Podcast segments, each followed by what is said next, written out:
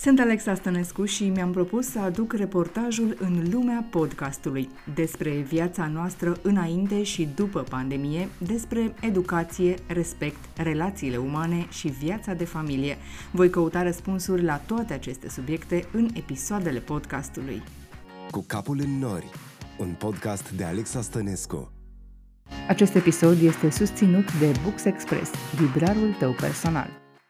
Mâncarea în ziua de astăzi nu mai e o necesitate. O găsim gata ambalată, gătită, semi-preparată sau o comandăm direct. Astfel câștigăm timp prețios. Se gătește în continuare în familiile ocupate non-stop din cauza prea multor mijloace de comunicare prin care suntem disponibili la orice oră din zi și din noapte.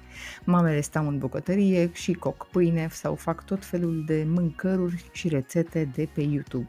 Altele comandă mâncare gătită pentru că nu au timp și preferă să stea mai mult alături de copiii lor. Vom face o scurtă călătorie în lumea gustului, a mâncării și istoriei rețetelor, a ideii de gospodină în bucătărie în zilele noastre, cu Adriana Sohodoleanu, lector la Fundația Calea Victoriei. De asemenea, o să vorbim și cu o mamă care a început să gătească și și-a învins frica de, atenție, drojdie.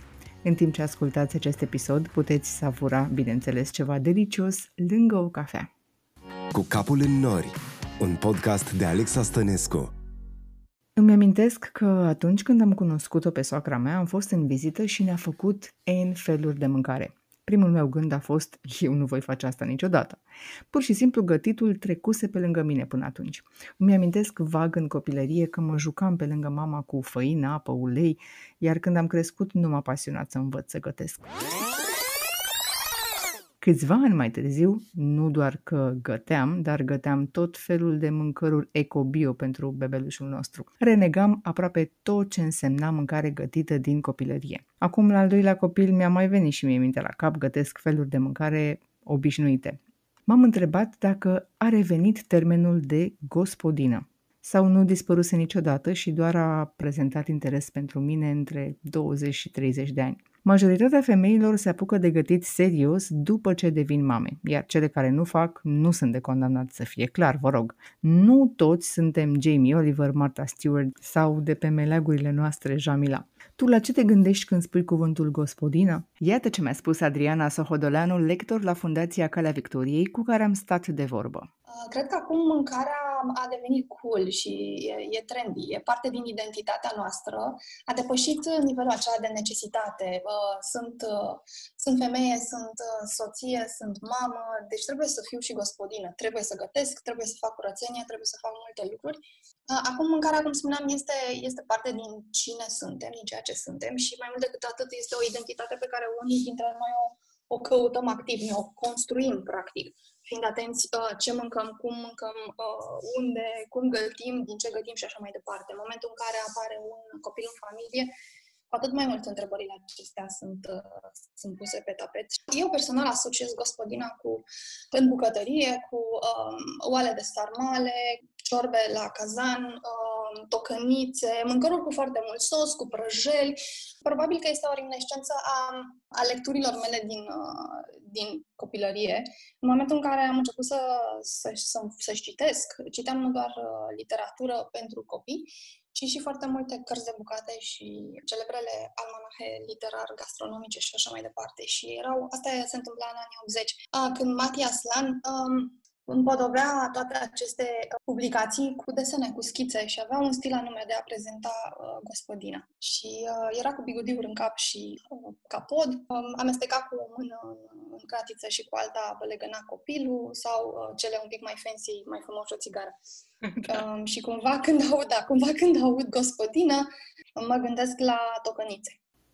Curioasă să văd ce înseamnă de fapt cuvântul gospodină, l-am căutat în dicționar și mi s-a părut oarecum învechită semnificația. Gospodină înseamnă femeie care se ocupă numai de gospodărie, casnică. Femeie pricepută în treburile gospodăriei, stăpâna casei considerată în raport cu oaspeții. Eu cred însă că termenul de gospodină cuprinde tot ce ține de casă, dar nu înseamnă că trebuie să fiu și bună la întreținerea casei, nu? Aș actualiza puțin termenul și aș spune mai degrabă un manager al casei, pentru că în vremurile noastre o gospodină nu doar gătește, spală și face curățenie, e și secretară, șofer pentru copii, eventual eventual mai face programări la doctor, pentru soț, face cumpărături, schimbă un bec dacă e urgent, desfundă o chiuvetă, Schimbă un scutec, face școala online, rezolvă internetul dacă a picat, desigur, în timp ce învârte în ciorbă, adorme un copil, se joacă cu altul și răspunde la mail-uri. Am întrebat pe Facebook așadar cum ar trebui să numim o gospodină în ziua de azi, să actualizăm cumva termenul. Iată propunerile. Facilities Manager, House Admin, Director Executiv Domestic, House CEO și, preferatul meu, Managing Mother. Am observat că, deși acum suntem mult mai ocupați sau mai disponibili decât au fost părinții noștri, gătim parcă mai des decât o făceau ei. Când eram mică, mama și bunica făceau câte o oală de supă și un fel doi care să ne ajungă 4-5 zile. Acum, paradoxal, deși dăm mail-uri, WhatsApp-uri, muncă de acasă, școală online, facem mâncare la două zile cel mult – nu doar eu, am întrebat multe prietene care la fel procedează. Oare de ce? Unde-i logica? Sigur că din fericire avem și multe aparate în bucătărie care să ne ajute să câștigăm timp. Mixer, robot, blender, mașină de spălat vase, multicooker. S-ar putea să, să fie ceva care este specific doar unor, unor segmente uh, demografice știu că există în continuare familii în care se gătește sâmbăta sau duminica pentru mare parte din săptămâna viitoare. Cred că trebuie să ne gândim că ține foarte mult și de background-ul fiecăruia, ca să spun așa, Cred că depinde foarte mult și cum au fost învățați uh, să mănânce și cât de deschiși sunt să schimbe stilul de mâncare. Am crescut spunându-mi se că pf, unui bărbat trebuie să-i pui ciorbă în față, că altfel nu se poate. Al meu nu este așa și nici eu nu le-am cu ciorbă absolut deloc. Uh, și cunosc o grămadă de, de, de tineri care nu țin neapărat să înceapă uh, masa cu o ciorbă.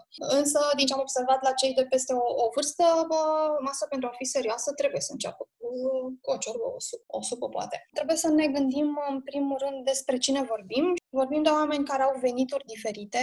Este mult mai uh, ieftin, mai convenabil și financiar, ca bani, dar și ca timp, să uh, petreci câteva ore într-o zi și să uh, gătești 3-4 feluri de mâncare pentru toată săptămâna, decât să gătești uh, fiecare zi sau la două zile, pentru că în timp descoperi că vei cheltui uh, mai mult și din bugetul familiei, dar și din uh, bugetul tău de timp. Mai ține și de, de educație și de preferințe. Aș îndrăzni totuși să spun că s-ar putea să ni se pară că părinții noștri aveau un pic mai mult timp decât noi, pentru că dacă stau să mă gândesc, eu are cam același număr de ore și programul de lucru cam tot așa era, cel puțin mama nu venea la 3 acasă, venea tot pe la 5-6. Da, probabil că noi venim mult mai încărcați de la, de la muncă.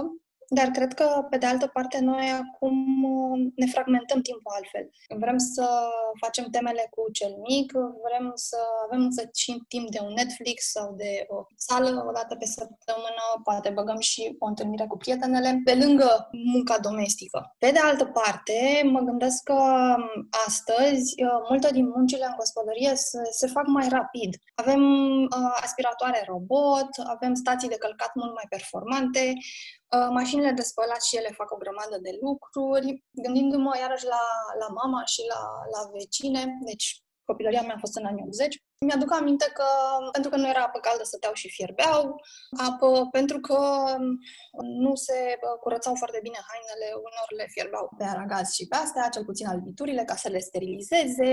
Noi acum avem pampers de unică folosință, ele foloseau scutece pe care le spălau, le fierbeau, călcau și așa mai departe. Toate aceste echipamente din, uh, din casă, de fapt, uh, îți câștigă timp. Să nu mai vorbim de faptul că uh, acum a avea o menajeră, a avea ajutor în, în gospodărie pentru unele familii care își permit, câștigă extrem, extrem de mult timp. Și atunci mâncarea nu mai este o necesitate, mâncarea devine sau revine o plăcere și poți să-i acorzi un pic mai mult timp, un pic mai mulți bani, o privești altfel.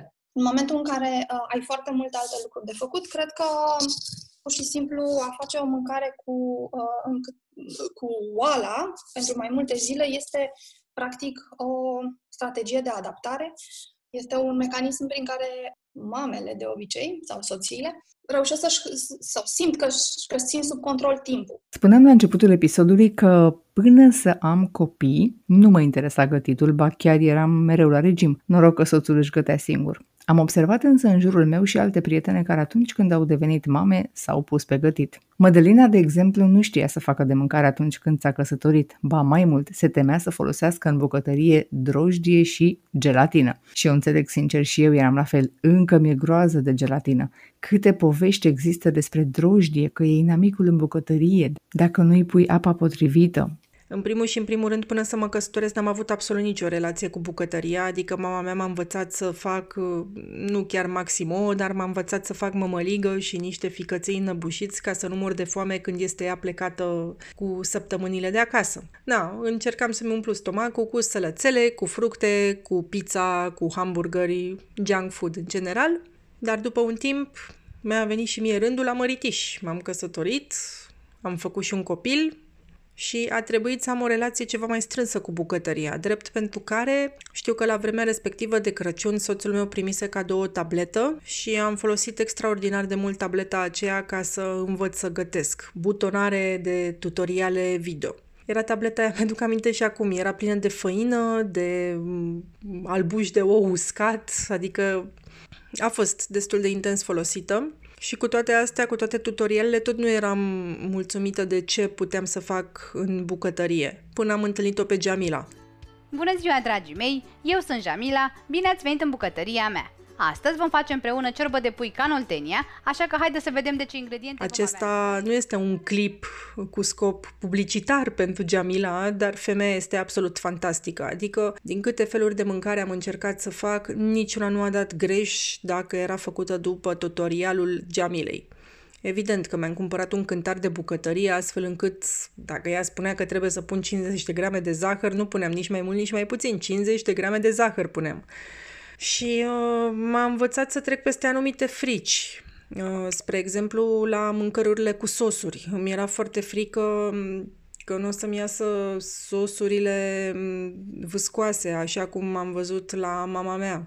Sau mi era frică la ciorba de vită, că poate o să iasă vita tare.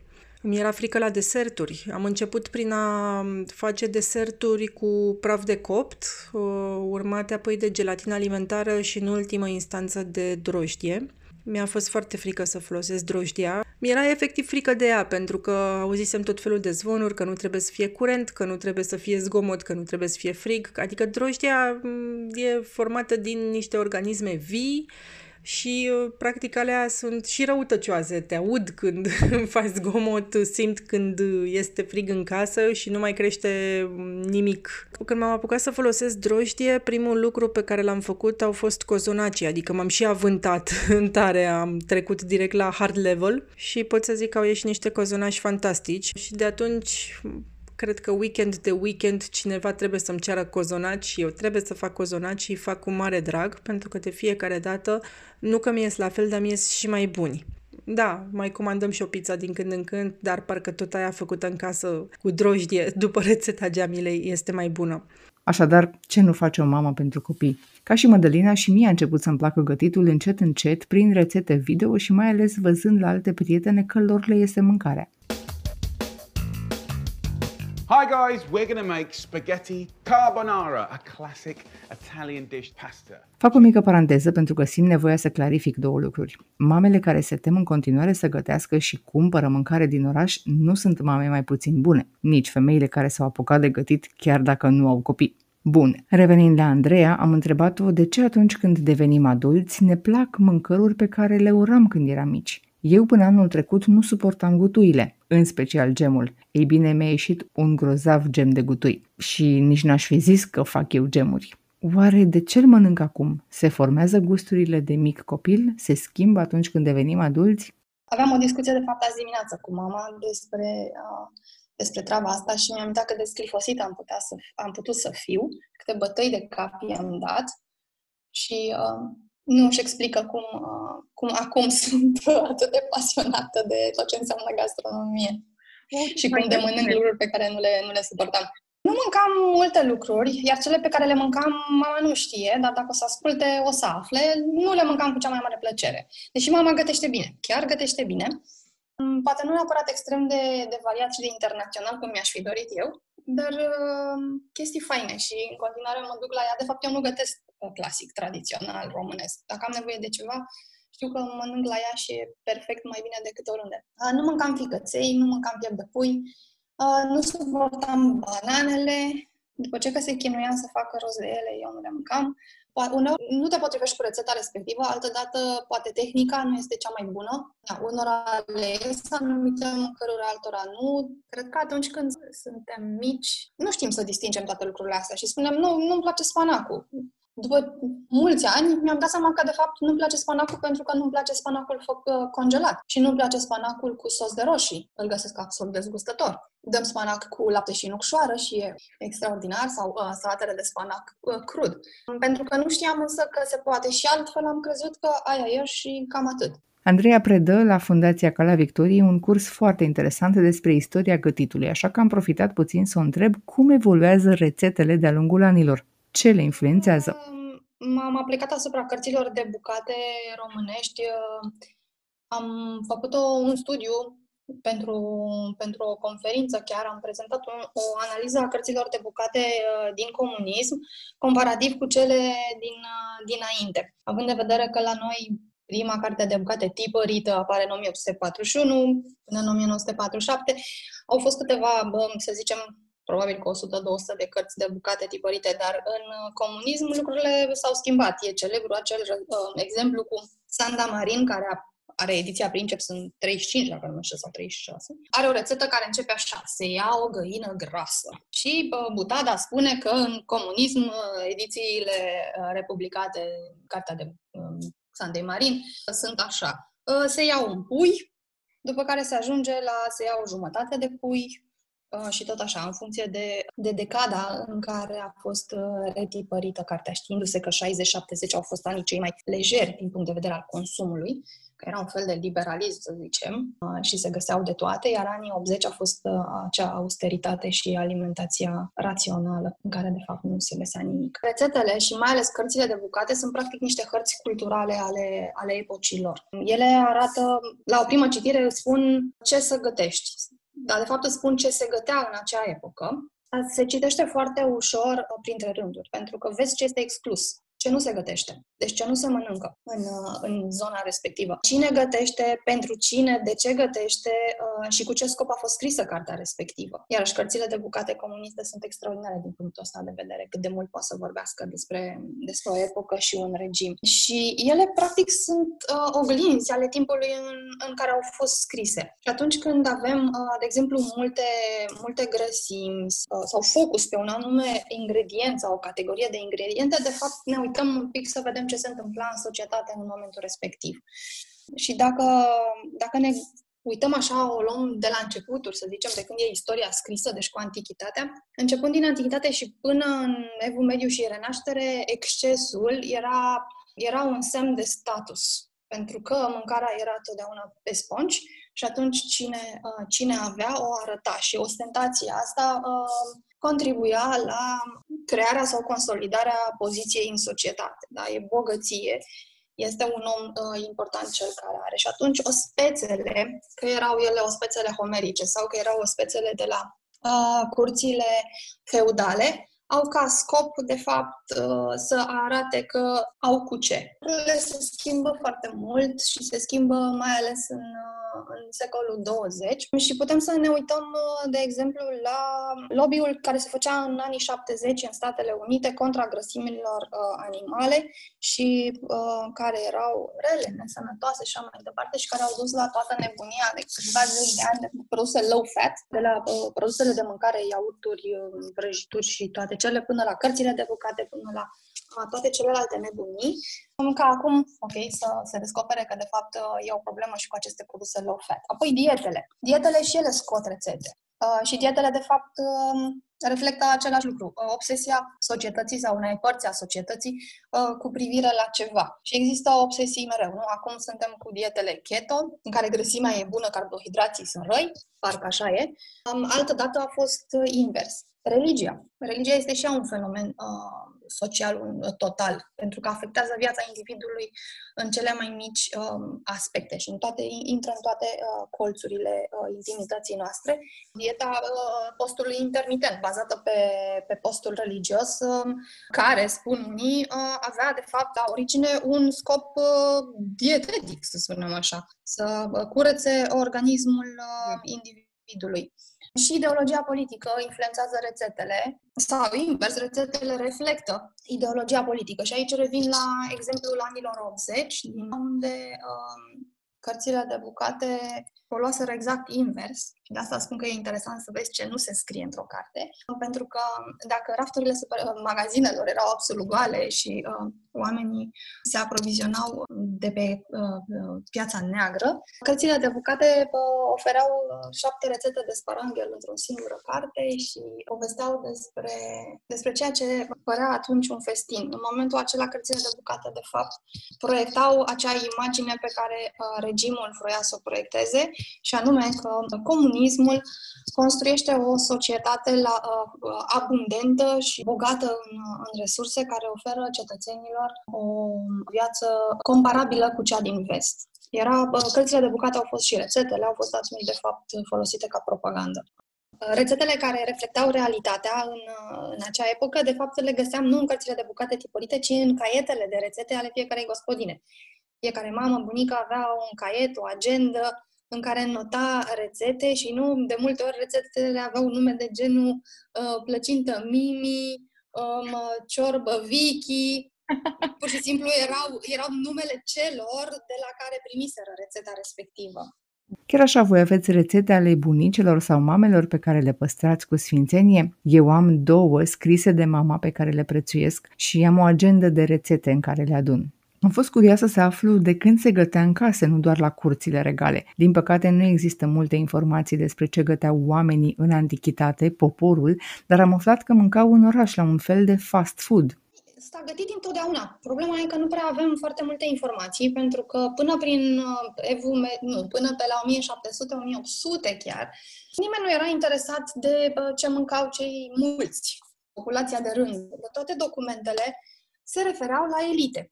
Și știm foarte bine ce mâncau, cum mâncau, cum se pregătea, cine pregătea și așa mai departe. Adică există cărți de bucate foarte vechi, adică primele cărți de bucate sunt de acum 1700 de ani înainte de Hristos. S-au găsit trei tăblițe sumeriene. Știm ce mâncau romanii, pentru că s-au păstrat niște copii ale unei cărți, colecții de rețete din secolul 4-5, de recochinaria a lui Apicius.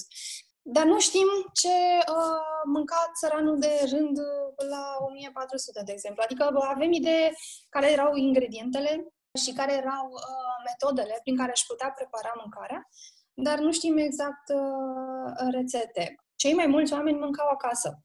E interesant însă că se mânca și în oraș, încă, încă din, uh, din antichitate. Adică, uite, în Pompei existau uh, cook shops ele sunt, practic, primele unități de, de fast food despre care știm. Vor mai fi fost și altele înainte, dar deocamdată nu, nu au fost descoperite. Și chiar de foarte puțină vreme a fost descoperit un termopolium în stare integra, integrală, în primul de felul lui, în Pompei, uh, Pompei care a a dispărut sub, sub cenușa vulcanică în 79. Iar aceste termopolium erau uh, niște unități de gătit, uh, practic erau niște teșghele aflate la stradă, uh, doar că erau uh, făcute din zidărie și în această zidărie în blatul de lucru erau montate în, în interior niște uh, vase de gătit, ca niște amfore imense.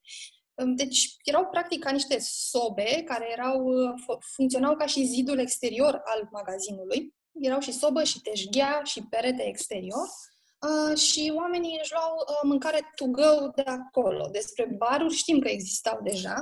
Foarte multă vreme însă nu au fost ceea ce știm noi ca fiind restaurant astăzi. Asta au apărut de-abia pe la 1700 60 și ceva, se știe că ar fi existat unul, două în, în Franța și după Revoluția franceză, de fapt, se consideră că a apărut restaurantul ca atare. Oamenii mâncau însă și afară, cei călătorii trebuiau să mănânce. Se mânca de obicei în, în hanuri, hanuri și taverne. Este clar că cei mai mulți oameni mâncau acasă pentru că era scump să, să mănânci în oraș.